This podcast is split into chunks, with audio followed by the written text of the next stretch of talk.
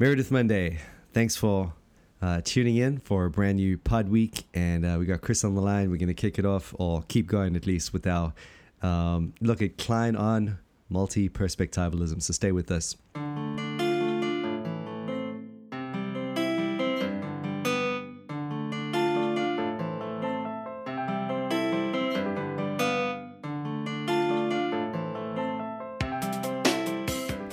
Hey, Chris, what's going on?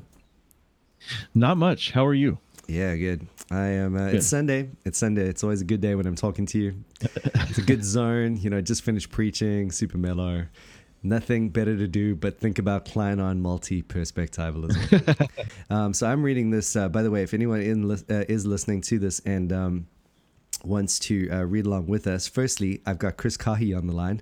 I'm getting a few emails saying, "Hey, will you please introduce your speaker or the person that because I don't know who you're talking to." And fair enough. Um, touche.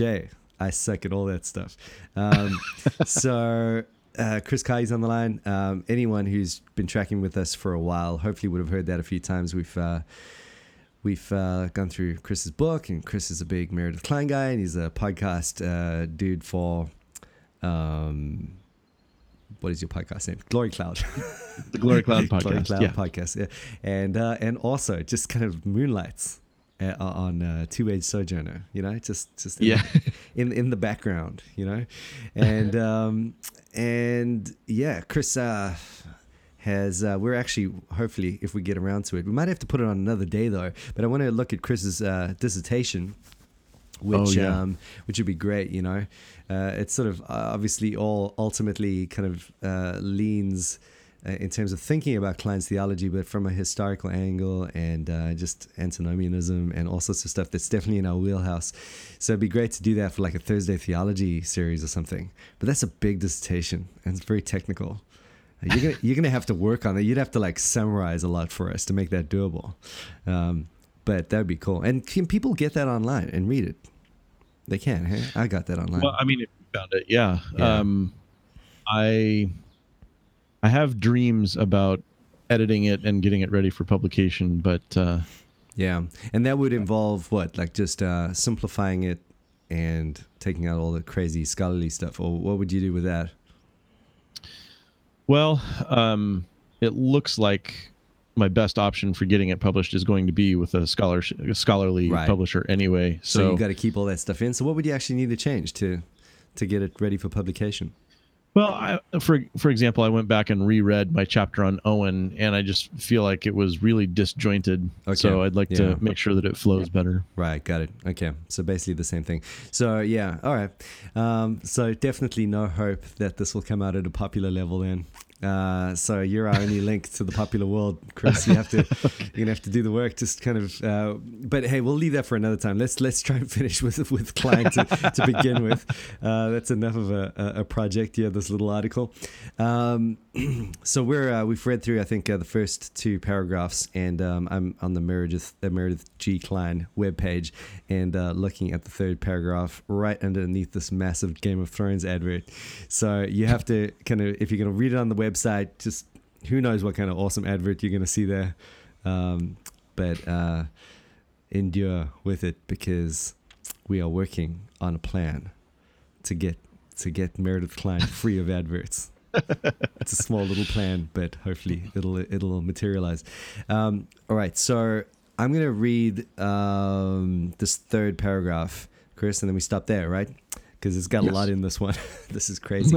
uh, we might need to do a little recap now that I think about it. But anyway, um, okay. So turning to Frame's discussion guide, uh, he starts with the assertion that the Mosaic Law, including its penal sanctions, had the functions number one of republishing the creation ordinances and the Noahic and Abrahamic covenant stipulations, and number two of applying these principles to the new situation introduced by the Exodus with its cultural and redemptive historical differences from what went before.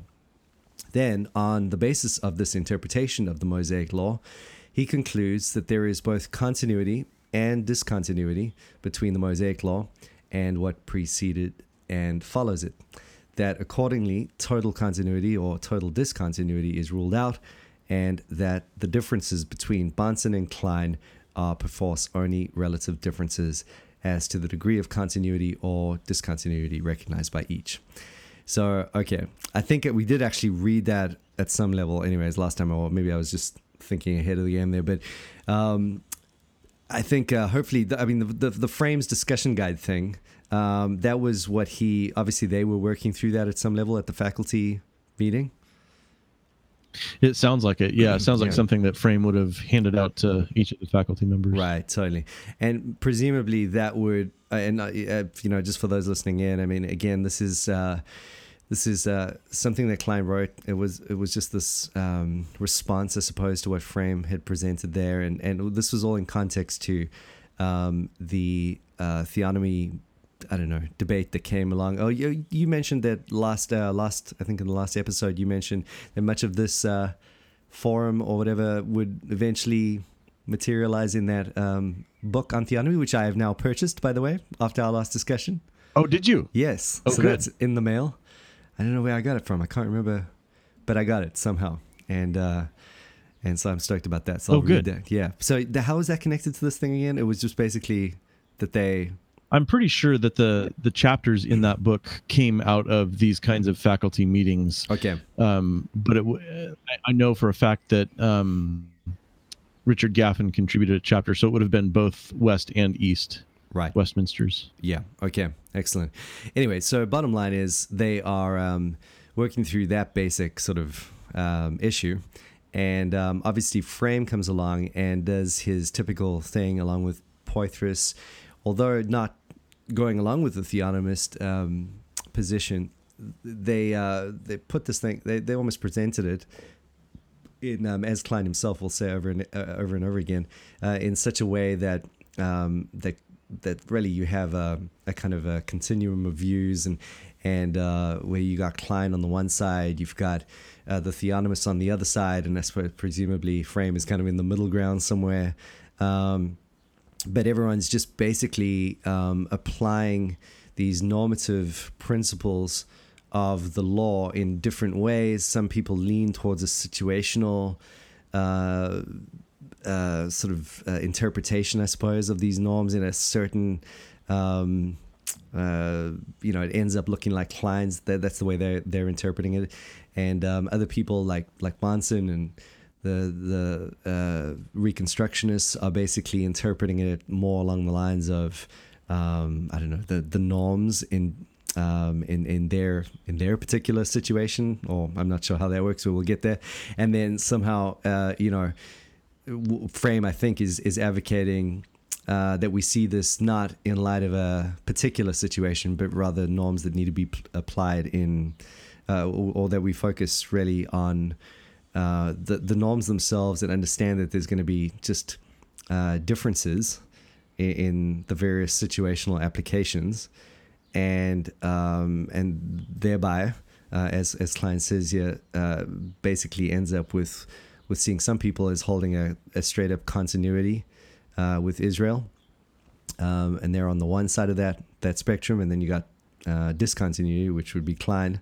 on another side of, of the spectrum. Um, and and yeah, I'm just trying to present what I think uh, what is like a reconstructed version of Frame's view there, and uh, and Kline's going to basically disagree and say, you know, all of that is is really on the wrong. It starts off on the wrong um, footing completely. Um, and I, does he say that there? Yeah. Oh, the very next paragraph, it is Frame's starting point that must be challenged. Um, mm-hmm. Is going to be the big issue. Um, all right. So that's that's just a nasty kind of first thought on that one. Uh, what do you? Uh, any comments there, Chris? Or any thoughts?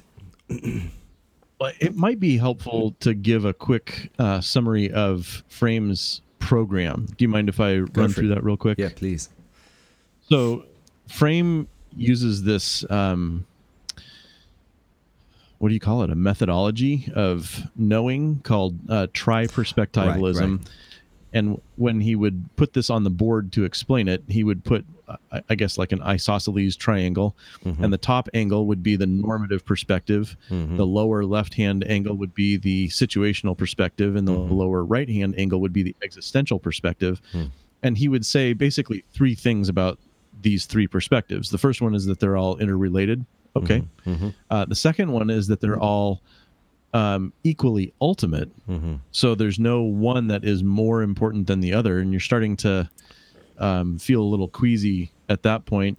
But then yeah. his third thing that he wants to say about these is that they are ultimately identical.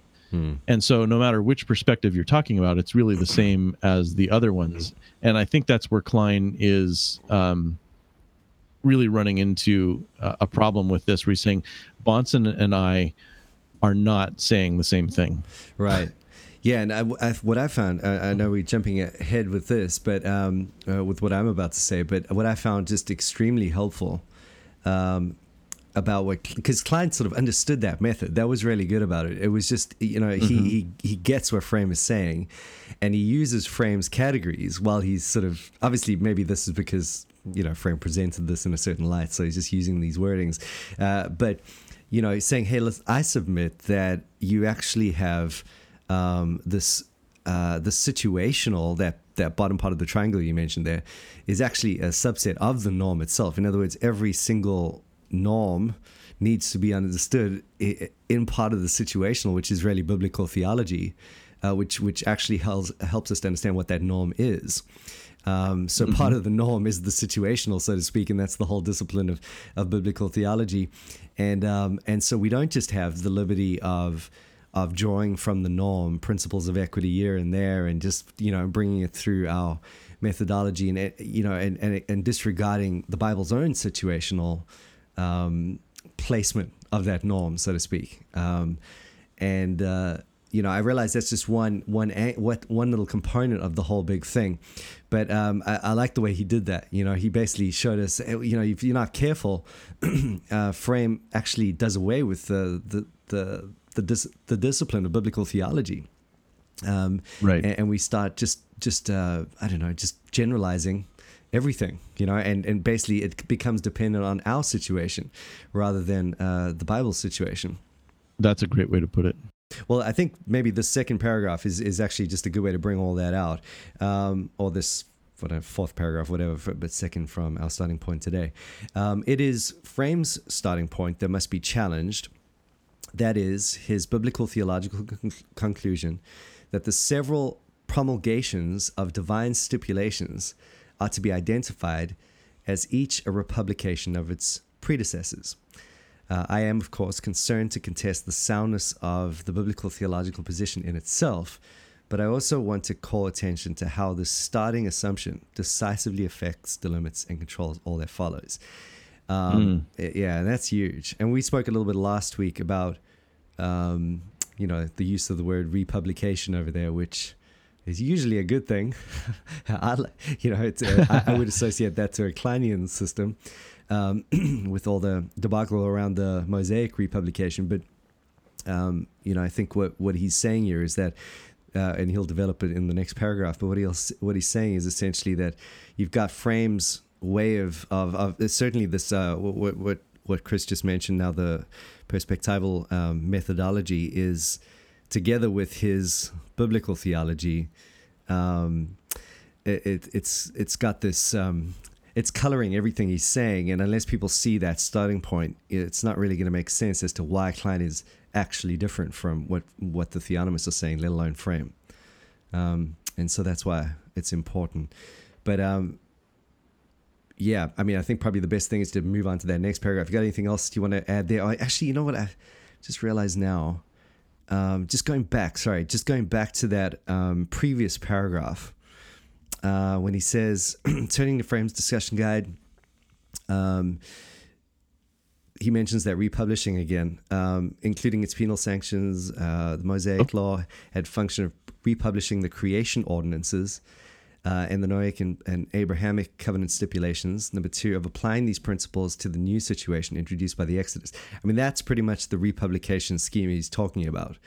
Um, uh, you know, he's he's basically got this thing that's just going to kind of repromulgate what went before, and um, and as a result of that, it's it's just a matter of determining you know, at what level the previous one needs to apply, rather than a, see a complete typology and a break in the in the new uh, covenant. Uh, but anyways, that's all I wanted to point out. Have you got anything you wanted to mention there before moving on? Yeah, so I was um, I was actually thinking about this during the the previous paragraph as well.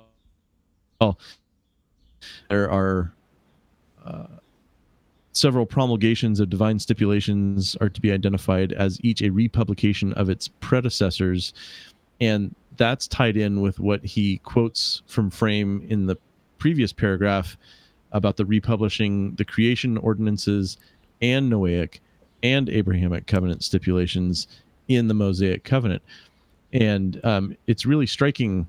I'm surprised that uh, that Meredith doesn't drop the name Norman Shepherd, but this is Norman Shepherd's covenant theology. Right. Yeah. To, okay. There we Where, go.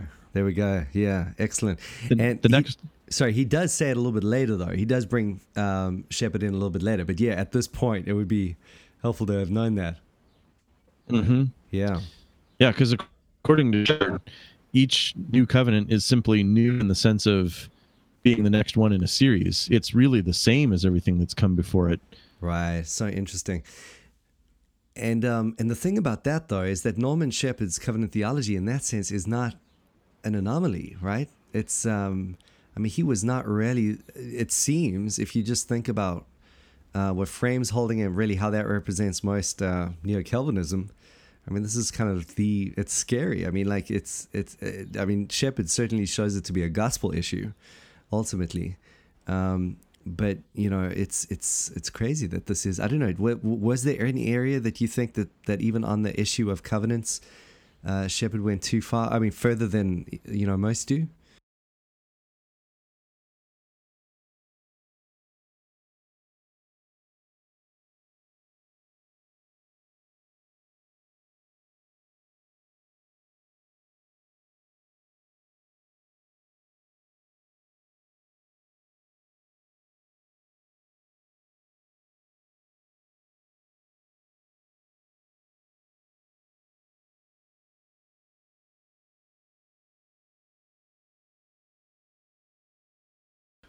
Well, I mean, I'm I'm not sure that Shepherd is um, uh, represents the typical Reformed view. I mean, yeah. at least in the Westminster Confession, you have a distinction between the covenant of works and the covenant of grace. Yeah. Um, and Shepherd wouldn't have. All right. so that.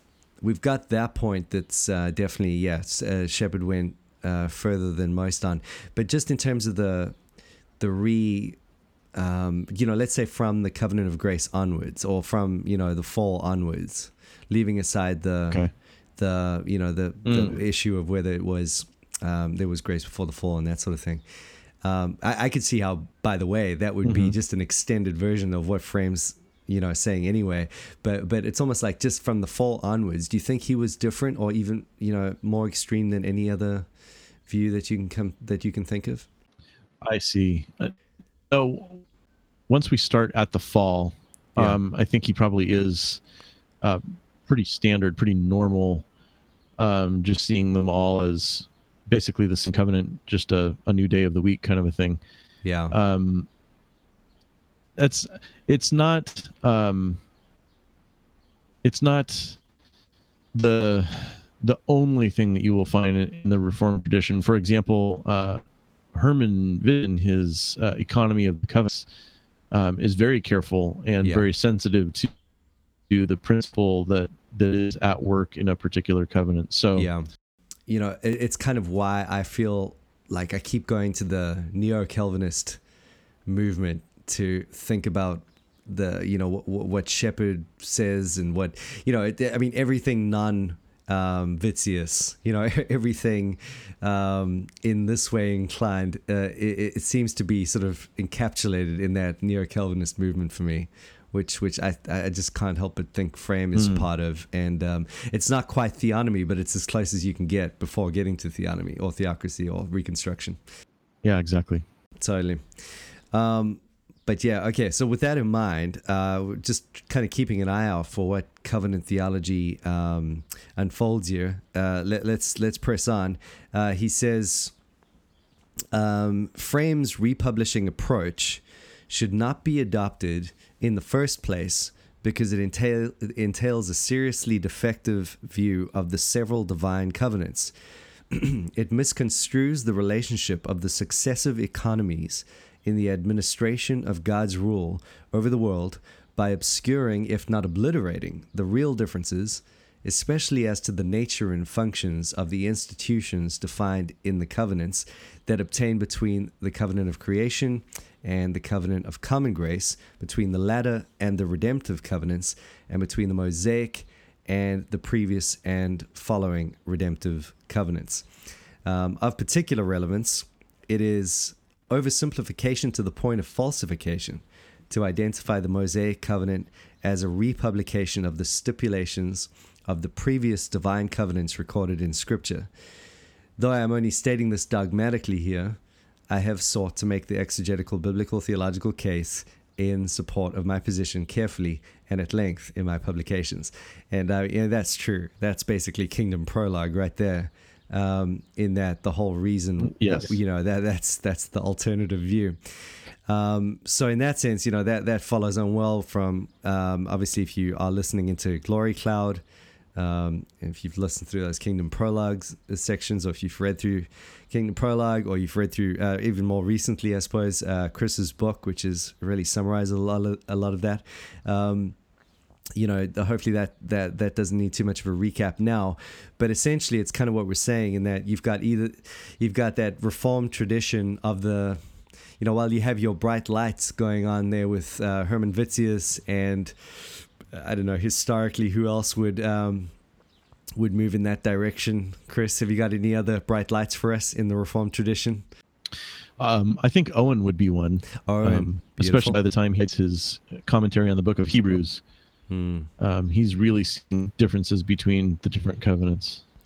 Right. So you got Owen and and um, and you got Witsius, and you've got you know a few a few others along the way. But in general, it seems that you know, I was thinking about mm-hmm. um, today. It's almost like you've got. I mean, it's just the penny dropped. I was reading through. Um, um, uh, I can't remember. I think oh, maybe one of VanDrunen's things. I can't remember now, but it just kind of dropped when I realized like the whole issue actually.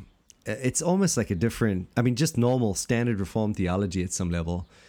Uh, any non-Klinean kind of approach, or or um, before that, Owen or Witsius. Uh, you know, they don't think of, uh, they think of the kingdom as having been given, you know, at, at creation. It wasn't something eschatological, you know, for Adam and Eve in the garden. Um, it, it was something bestowed to them and now simply required their dominion over and um, and off they go. And sin sin came along and nearly got in the way. And um, except that God you know uh, started to put into place redemption which for them is not not um, you know the trusting in the second Adam who who will do what the first Adam failed to do um, thereby bringing us the eschatological kingdom. Rather it's more just get back to the work of dominion you know take the kingdom back don't let the devil win um, because you already gave mm-hmm. the kingdom and now the work of kingdom uh, redemption is is obviously to take the world back which is why you so often have the cultural mandate in the mix and uh, it's not just evangelism. You know, it's it's doing what Adam failed to do. You get another chance to do what Adam failed to do because of Christ. Um, so it's it's really quite radically different at that. And then what that means is as you move as you move forward is that um, you know it's the whole thing leans toward different applications of the way we do this work of of of you know getting dominion. Um, and so you know, I think Kline actually says a little bit later on there was some. I mean, this is quite shocking, but the theonomy thing was like, well, hey, let's apply the covenant of redemption principle in theonomy. Um, you know, only if we have a majority Christian kind of, you know, um, citizenship or, or whatever, and if we if we lean in the Christian direction in terms of the major proportion of our populace, then hey, let's let's uh, let's go ahead and uh, aim for for reconstruction. It's kind of like they're just doing what Frame says at that point. They're just taking the mosaic, you know, application of this one big com- uh, covenant with its um, equitable equitable principles, and they're saying, well, you know, now we have an opportunity situationally to apply the whole thing as Israel applied it. You know, whereas with Adam, uh, at least sorry with mm. Abraham. With Abraham, he might not have. Um, you know, had that ability. He wasn't in the majority. And so he's simply applying the same equitable principles in a different way, but they're not like substantially different. The one's not a theocracy and the other one a pilgrimage. They're all just one, you know, uh, w- w- it's all just one differenti- differentiating application of the same big work of redemption, which is kind of what Adam was doing, which we now get to do anyway, which is to have dominion. But you could see how it how it makes sense that you would i mean obviously you would want dominion if you got the shot at it right? You would want to you'd want to go in a reconstructionist direction um, uh, uh, you know as you see all of them lean i mean none of them will admit it quite quite in the same way that Bahnsen and the reconstructionists do. But the, I mean, the whole thing leans toward getting dominion. So if you can just get dominion, that seems like the ultimate application of of this uh, this work, this this covenant of grace uh, that that we're called to um, you know put into place or put yeah. into application. Does that make sense? Yeah, yeah, I think you're right. Getting getting, getting totally uh, blasted by this Game of Thrones here. Um, winter is coming and it's and it's flashing on the website. We gotta we gotta do something about this, man. This is crazy. It's distracting. I will I will talk to the webmaster. You got to talk to the webmaster. Okay, good. Um, um I yeah. think second point. I think we finished the paragraph that um, said that you know yeah. uh, Meredith had had made his case in publications. Mm-hmm. Okay, good. Uh, all right. The second point he says I want to make concerning Frame's starting assumption, the republishing notion, is that it sets the bounds and determines the direction and conclusions of his whole analysis. Uh, within this, oh, is that no? We didn't just. Did we just read that one? No. Um, again, sorry. The second point I want to make concerning frame starting no. assumption, um, the republishing notion, is that it sets the bounds and determines the direction and conclusions of his whole analysis. Within this republication framework, all the content of all the separate divine law disclosures would seem to get reduced to the general equity uh, component in biblical law, the general norms of morality that are constant and permanent. Uh, for what Frame initially calls ordinances and stipulations are immediately afterwards identified as these principles. However, these principles are said to undergo particular situational modifications in the process of repeated republication. Uh, apparently, then, Frame does not really intend to equate all the particular stipulations with principles pure and simple. Uh, nevertheless, the fact that he does identify them in an overall way as principles means at least that whatever variations of particular application appear in the course of the alleged uh, republishings, these modified formulations are nothing more than expressions, one and all, of the common set of constant uh, common set of constant principles, which, according to the foundational assumption, get republished over uh, and again in each successive promulgation of the divine norms. So that's kind of what I was just saying. Mm-hmm.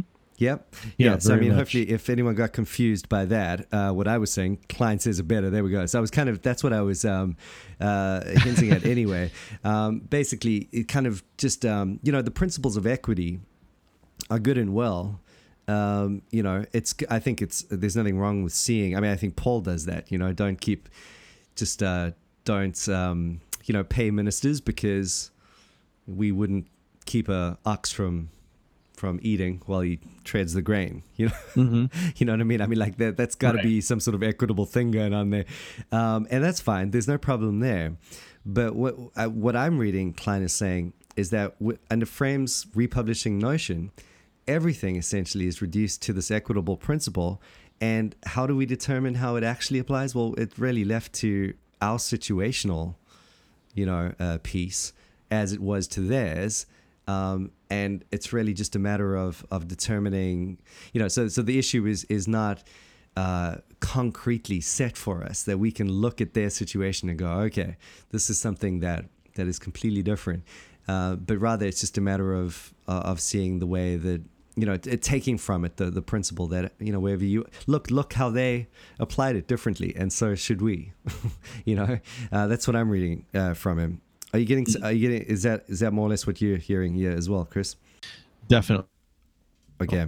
Excellent. And um, I actually can't remember if he goes there later in this uh, article, but I'm kind of surprised that he's not saying wait a second, you know, each of these covenants has uh, unique stipulations, and we need to be careful to observe the yeah. uniqueness of them. Yeah. Um, because yeah, he's right. Frame is just shaving off anything unique so that you end up with uh, general equity all the way through. Yeah. Um, totally. And and I think you know, and this is kind of what I was saying about earlier. I think he does say that somewhere. I must have gotten an idea somewhere from this um, this article, but um, that's why I liked what he said earlier in that you know, fr- even using Frame's triangle, um, just just the mistake on his own part methodologically is is to fail to see that situational piece in the norm itself. Um, you know, which keeps it from just being reduced to an equitable principle at every level.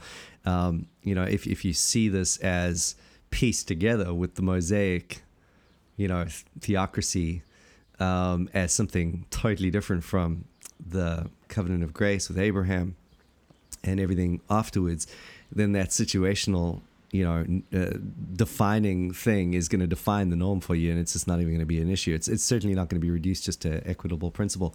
Um, but then the other thing i was thinking and um, i know this might get into a whole nother deal but uh, you know i think later on he talks about um, uh, Frame as kind of reducing uh, God's law to some abstract, right? And and through these equitable principles, keeping keeping this at a, a very abstract level. And we the only way, uh, as I said earlier, that we know how to apply it is simply to consider our own situational perspective, and um, and just go from there. So that's what Bahnsen and them have done. You know, more power to them. They've just been a little bit too extreme uh, on their uh, continuity with Moses um, but and that's what Kline is not doing, you know, that's basically his whole thing. But uh, but one thing I did that did occur to me is this: it's not so much a problem because I mean even Kline does do this, right? If I'm not mistaken, he um, you know, the moral law in its abstract is is sort of revealed in these covenantal enshrinements throughout redemptive history. So it's not so much the problem that you're moving the law to an abstract that's going to be applied in different ways it's more an issue of, of, of again, understanding that the different covenantal enshrinements uh, form these definitive uh, applications of that law rather than just form varied versions of the way we would apply, uh, apply it today. Yes. And I think that uh, what accounts for this uh, is that Frame um, did at least his master's. I'm not sure about his PhD, but when he was teaching at uh, Westminster while I was there, his highest degree at that point was in philosophy, basically. Right. Um, and I think that explains a lot about his approach because he's approaching ethics basically the way Aristotle would have. Um, yeah. You know, very abstract, timeless truths. And Kline is saying that's not what the Bible is giving us. It's giving us concrete laws in particular covenants at particular times. Um, and we need to understand why that is in order to understand our relationship to them. Yeah. Yeah, that's good. It's almost like the situational for Frame. Um, you know, I, I, it's almost like I would consider that that that would be like a um, more an existential thing, you know, like it's almost like you need to put the situational and the um, norm together there, as Kline suggests um, to give you a biblical theology. And then the existential is really your application part. I know it's not technically existential at that level, but it's, you know, it, it's the most subjective of all in that we're prone to error and we can kind of get it wrong and we're thinking about our personal situation and we're trying to put it in place. But at least then what you're doing is you're taking the law revealed in a certain way and interpreting it that way together with the way it's revealed in another in, in another specific way, and and then you're just basically talking about hermeneutics and application at that point. Um, so no need for the triangle anyway, you know. But um, right. uh, you know, it's, it's kind of I, I, feel like probably that's what's going to get further and further addressed as we move in. Um, but you know what he does say, what Frame does, uh, at least what Kline does say a little bit later, is that it's almost Frame's methodology is more serious than theonomy. Yeah, I mean that's that's hardcore. yeah, and I think the fact that he even took the time to write this yeah. tells you that it it bothered him. He saw a real problem here. Yeah, I mean, Kline hated theonomy. you know, he, he hated theonomy. It's like, and um, yes, he did. And to to say, I nearly, uh, I couldn't believe it when I was like, this this this uh, this uh, thing that Frame's done for us over here is even more serious than the thing I've devoted myself to to fending off. You know, so yeah. well, I, you know, I, I guess it might be like a black hole that just um, yeah. sucks everything into it. Yeah. Uh, Kline is kind of seeing Frame saying everything is really the same at the end of the day, and he's saying if you're saying that everything is the same as theonomy, yeah, we are in big trouble. Big trouble. But if it's you know, it feels like because he's turned this thing into such a beast, you know, Frame has, uh, and it, be- it becomes its own sort of like yeah, maybe it is the equal. I don't know. Just it, that becomes its own. I'm trying to figure out exactly where the problem lies with um, with the actual method itself. So I think for me, Kline's been super helpful in just delineating. Okay, if you if you rip the situation from the norm and and and you know generalize everything, obviously you, you've just missed out on biblical theology and you've adopted a philosopher's approach, as you said. Um, right.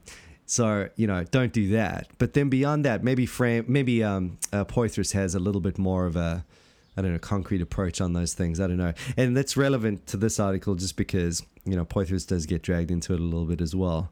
Um, in fact, probably more so with the multi-perspectival thing. Hmm. Um, all right, yeah. I mean, look, I think I think that's uh, good for for this particular show. So, what have we said? You want to try and you want to try and summarize that, Chris? feeling confident? Well, we we've looked at uh, his objection to Frame just saying that basically um, every uh, covenant stipulation, every law basically is the same, whether it appears um, in the creational covenant, the Noahic covenant, the Abrahamic covenant, Mosaic covenant, um, all the same, and uh, all continuity, no discontinuity and um, so uh, Kline is ob- objecting to that and saying that that is not a a helpful approach to understanding the Bible. Mm. Um, yeah. And uh, let's see the second point. Um, yeah, is that just, he, he? Go ahead. I was just thinking that uh, I don't know his audio. I've just noticed that every first sentence of the next paragraph always does a really good job in sort of summarizing the previous paragraph. So it's like, yeah. you know, his next his next thing there is this pu- republication framework thus becomes a hermeneutical grid that filters out all the biblical evidence of God's appointing real differences of nature and function to the various institutions in his several institutionally specific sets of covenant stipulations. That's a good observation. So if you want to understand what the previous paragraph was about, just start with the yeah. first sentence of the next paragraph. oh man, I don't know. I think that, that's obviously like uh, you know, because don't you uh, some like academic writing is super triadic. You know, you have to like you know you have to intro and and uh, body and conclusion in every paragraph and that sort of thing, you know? And uh, right. no pun on the triad thing. I didn't mean anything by that at all. you know, but uh, yeah, it, it, seems like uh, it'd be interesting to see if Kline does that all the way through. That'd be good. Then we've unlocked a mystical secret for for, for Meredith Kline students. They, you don't have to read the whole Kingdom prologue. You just have to read the first paragraph, uh, first sentence of every paragraph. Excellent. Oh, wait a minute. I wonder if that extends the exegetical to, key.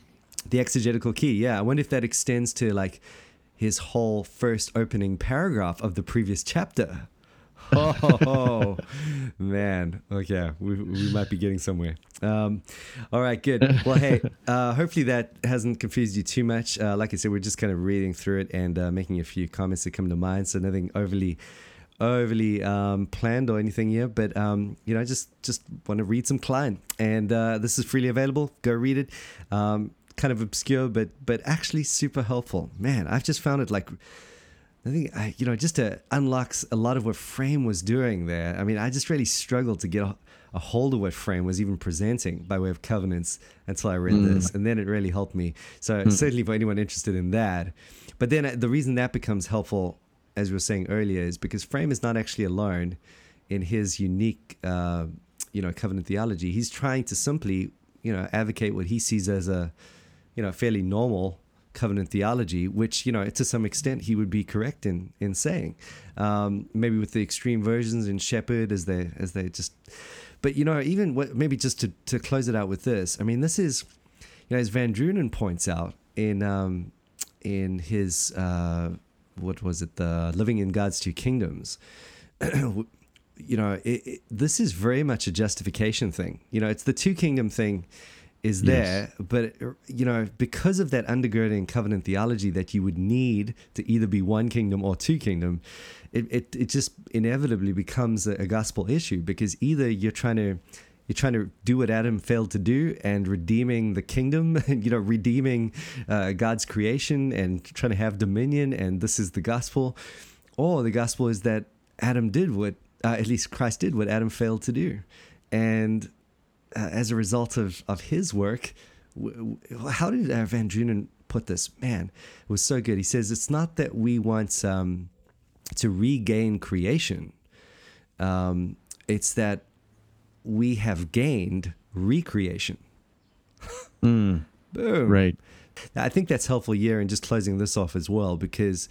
Um, you know that that whole regaining creation thing, as far as I can tell, is what Frame is after in terms of just putting forward a, a kind of covenant theology that will that will just um, support that understanding, which is fairly normal again in in the certainly in the neo Calvinist tradition, but I think too normal in the normal reform tradition as well, and um, and then you know that that's gonna lean theonomically. I mean, it has to, um, and so yeah, I mean, like Kline's Kline's coming along and saying very much that we're not trying to gain creation, but uh, uh, or at least that, that we're not trying to regain creation, but that we have um, through all these various covenants been assured that we have this this thing promised to Adam and Eve originally that they failed to receive, uh, that they lost, that was then promised.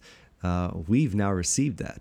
Uh, we, have gained that recreation, but that recreation hasn't happened yet and um, and that's why it makes sense that you that you know uh, it, I think again Kline a little bit later on says listen this is an effective dismissal of the Great Commission you know if you move in this direction mm-hmm. um, and that's why he says it because either you're going to be interested in in uh, this this recreation that you've gained and therefore you know spread the news uh, about and as people enter into the kingdom they enter into that recreation um, or you're going to be worried about this one kingdom business where you're basically just out to kind of get what has been lost and and uh, do what Jesus actually has done already. So it's uh, it's pretty big. It the, these these uh, these um, uh, the web does does tangle. It does thicken, right? Um, yes. And um, and so it's helpful just to see that you know. you know what we're looking at right, right now is super technical covenantal stuff, but but at the same time, it's just like absolutely essential gospel stuff. I'm I'm really glad that you brought it back to the gospel because Kline is not j- just whining and complaining that someone disagrees with him. Yeah. Um, he took the time to do this because he recognized that the gospel was at stake, yeah. and you know he didn't bother um, complaining about things that didn't touch the gospel. I don't know how he operated in that Dutch tradition. You know, that like I mean you got Van Til, you got all these things going on. It's very I mean Kuyper is is is a big figure there and this is basically the you know you've got Vos and and Van Til and all these Dutch dudes, you know, that basically um, are operating in that rubric and, and they are the exception or you know the, the Kline's theology would be the exception, not the norm. Uh, how did he stay sane on this? you know? Uh, um, you know, he was just willing to follow the biblical evidence where it took him, and um, he would roll up his sleeves and fight like crazy when the gospel was at stake.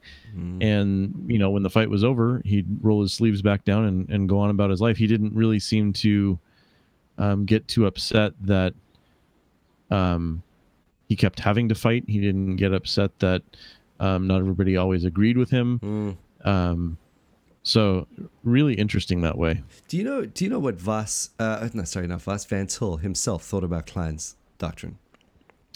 I don't. Um, I mean, you you reminded me that there had been that um, letter of correspondence Right, that right. is floating around out there. So, I mean, obviously, uh, Van Til knew him as a student. Yes. Um, uh, I mean, obviously, Van Til would have been still teaching there when Kline was teaching there, but Mm. um, I don't, I don't know what Van Til's analysis of Kline's system was. There's a lot of effort, a lot of um, effort, emphasis, or or um, I don't know, just thought given to uh, you know where the Frame has represented Van Til correctly, and then there was that whole thing. I don't know if you know about it, where you know he wrote that book about Van Til, and then and then I know that Kline pushed back and didn't think that he that Frame represented him properly. And it's all about that Van Tillian sort of aspect. And then, but I think Van Til himself was kind of happy with Frame's assessment until a certain point. But it is, I would love to see the equivalent on what he thought about Kline because it feels like a hmm. lot of what what Kline would be saying here would be going against some of Van Til's de facto covenant theology. I think you're right. Yeah. I, I do. Maybe the pennies hadn't dropped yet. Maybe no one read Kingdom Prologue. and you know what? They could be forgiven. It's a big book. But maybe that's their first mistake. They should have read it. They should have read it. Man. Maybe that's how he stayed in the OPC so long. No one actually read Kingdom Prologue. They just they read the first page and they were like, dude, this is crazy. Forget that. but anyway, uh, to be continued. Thanks a million, Chris. Appreciate it. Oh, my pleasure. Thanks for having me on.